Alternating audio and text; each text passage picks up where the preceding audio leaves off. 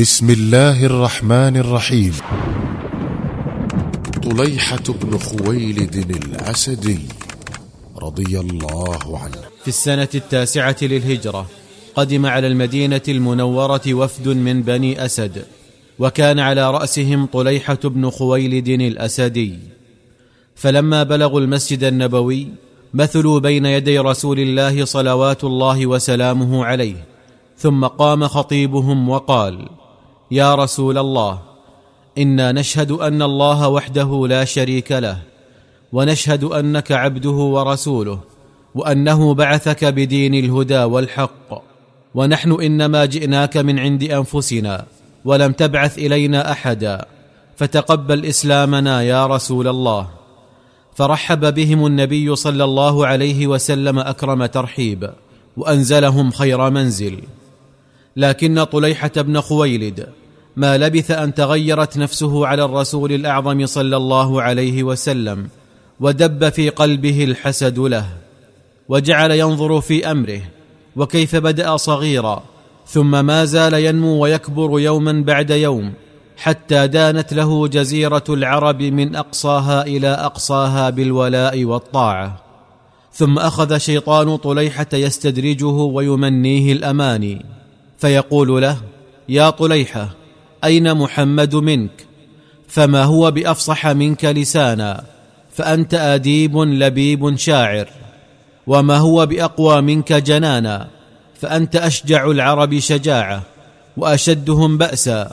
حتى إن الناس يعدونك بألف فارس إذا جد الجد.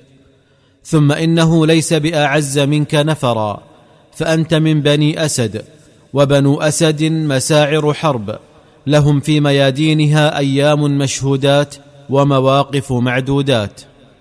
فلما عاد الوفد إلى منازله وقف طليحة في بني أسد يزعم لهم أنه نبي مرسل من عند الله.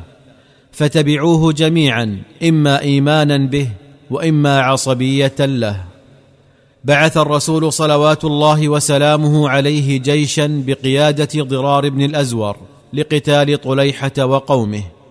فأبلى الجيش المؤمن في بني أسد وأحلافهم أعظم البلاء. وأوشك أمر طليحة أن يضمحل لولا أن ضرارا التقى به وجها لوجه وضربه بسيفه فشاء الله أن ينبو عنه السيف والا يؤثر فيه. فاغتنم طليحة ذلك وجعل يشيع في قومه أن الله يحفظه ويدفع عنه وأن السيوف القواطع لا تعمل في جسده. فاجتمع عليه من تفرق عنه وتبعه خلق كثير. وقد زاده قوة على قوة وفاة الرسول صلوات الله وسلامه عليه وارتداد كثير من العرب عن دين الله وخروجهم من الإسلام افواجا افواجا كما دخلوا فيه افواجا افواجا. ما كاد الصديق رضوان الله عليه يلي أمر المسلمين حتى عقد أحد عشر لواء لأحد عشر قائدا ووجههم جميعا لحرب المرتدين. وكان طليحة بن خويلد وقومه بنو أسد من حصة خالد بن الوليد. فتوجه سيف الله إلى مواطن بني أسد في نجد وأرسل في مقدمة جيشه مغوارين اثنين من مغاوير المسلمين هما عكاشة بن محصن وثابت بن سلمة ليجوسا خلال الديار ويتسقطا للمسلمين الأخبار فظفر بهما طليحة وقتلهما شر قتله فلما علم المسلمون بمصرعهما حزنوا عليهما أشد الحزن وأمره وآلوا على أنفسهم أن يثأروا لهما مهما كان الثمن غاليا. التقى الجمعان على بئر بزاخه في أرض نجد واقتتلا قتالا عنيفا ضاريا. تساوى الفريقان في أوله وكان سيد بني فزارة عيينة بن حصن قد هب مع قومه لنجدة طليحة وصد جيش المسلمين عنه. فلما أخذت كفة المسلمين ترجح على كفة المشركين نظر عيينة إلى طليحة فوجده قد انحاز إلى فسطاطه وتلفف بكسائه وزعم لأتباعه بأن الوحي سينزل عليه وأن الله سيمده بالملائكة. ولما حمي الوطيس وثقلت وطأة المسلمين على أتباع طليحة أقبل عليه سيد بني فزارة وقال هل جاءك الملك يا طليحة؟ قال لا يا عيينة. فرجع وقاتل حتى ازدادت الوطأة عليه وعلى قومه ثقلا. فكر على طليحة وقال لا أبا لك أجاءك جبريل؟ قال لا. فقال عيينة حتى متى؟ والله لقد بلغ الجهد منا كل مبلغ. ثم رجع فقاتل قتالا عنيفا. ثم كر على طليحة. فقال هل جاءك جبريل؟ قال نعم. قال فبماذا أوحى إليك؟ قال لقد قال لي إن لك يوما ستلقاه ليس لك أوله ولكن لك أخراه. ثم إن لك بعد ذلك حديثا لا تنساه. فقال له عيينة تبا لك أرى والله لك حديثا لا تنساه. ثم التفت إلى قومه وقال يا بني فزارة إن هذا كذاب أشر. ثم انحاز عنه بمن معه. فظهر المسلمون على بني أسد وولى طليحة هاربا ونزل على الغساسنة في بلاد الشام. لم يمض غير قليل على إقامة طليحة عند الغساسنة حتى ثاب إلى رشده فجعل يعض بنان الندم على ما فرط من أمره ويقول ثكلتك أمك يا طليحة كم هو مريع لو أن سيف ضرار بن الأزور أطاح بهامتك لقد كنت تقتل مرتدا عن دينك مشركا بربك ويكون مصيرك النار ثكلتك أمك يا طليحة إن لم تمض هذه الساعة إلى خليفة رسول الله صلى الله عليه وسلم مسلما مستسلما وليفعل بك ما يشاء فإن ذلك أهون عليك من لحظة عذاب تصلاها في جهنم يوم القيامة. عاهد الله يا طليحة إن هو سلمك حتى تفد على المدينة أن تجعل عنقك التي نجت من سيف ضرار بن الأزور فداء لدين الله. ووقاء للمسلمين. ثم نزل إلى بئر فاغتسل بمائها وشهد أن لا إله إلا الله وحده لا شريك له وأن محمدا عبده ورسوله وصفيه وخليله. بلغ طليحة بن خويلد الأسدي المدينة المنورة ودخل على أمير المؤمنين عمر بن الخطاب معلنا إسلامه فقال له الفاروق ويحك ألست الذي قتل الرجلين الصالحين عكاشة وثابتا؟ ثم أردف قائلا إن نفسي والله لا ترتاح إليك أبدا. فقال طليحة يا أمير المؤمنين ما يهمك من رجلين هما أكرما بالشهادة على يدي وأنا شقيت بهما وإني لأستغفر الله العظيم وأتوب إليه. فاستجاب له عمر وقبل إسلامه. تاب طليحة بن خويلد من زلته الكبرى توبة صادقة نصوحا. وعاهد الله على أن يجاهد في سبيله ما بقي فيه عرق ينبض. وآلى على نفسه أن يوردها موارد الردى عله يموت شهيدا في سبيل الله. فشاء الله عز وجل. ركب المسلمون البحر ذات مرة لغزو بلاد الروم وفيهم طليحة بن خويلد.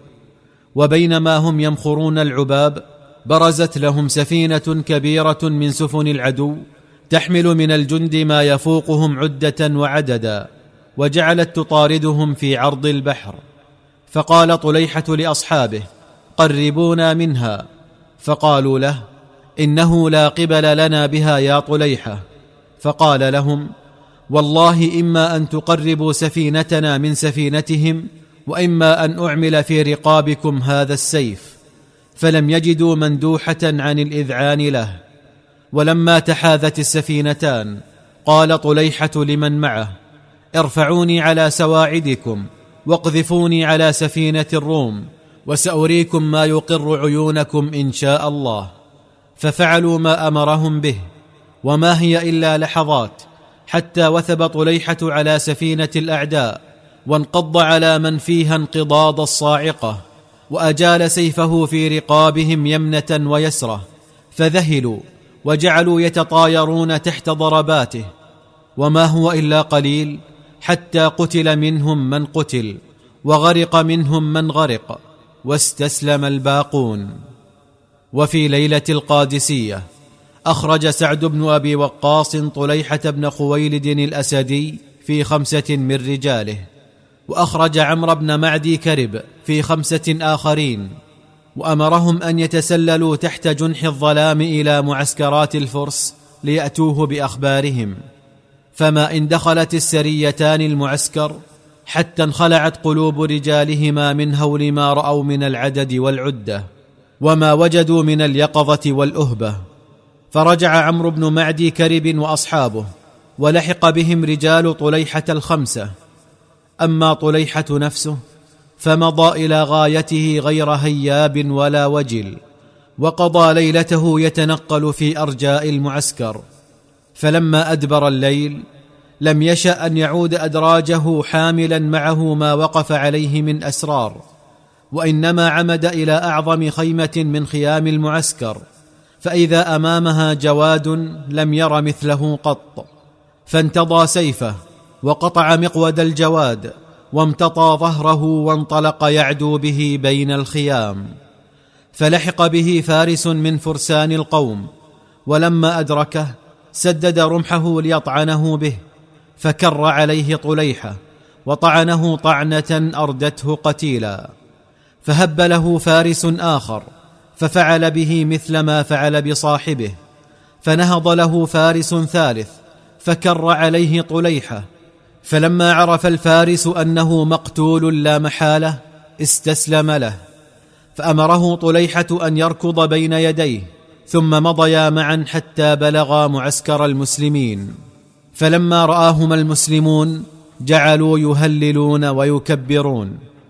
دعا سعد بن أبي وقاص ترجمانا ثم سأل الأسير عن قومه وعسكرهم. فقال أريد أن أخبركم عن صاحبكم هذا أولا ثم اسألوني عما شئتم. فقالوا هات ما عندك. فقال لقد باشرت الحروب وغشيتها ورأيت الأبطال ولقيتهم منذ كنت غلاما إلى أن بلغت ما ترون. فلم أسمع برجل دخل معسكرا فيه سبعون ألفا من المقاتلين يخدم كل مقاتل منهم خمسة رجال أو أكثر.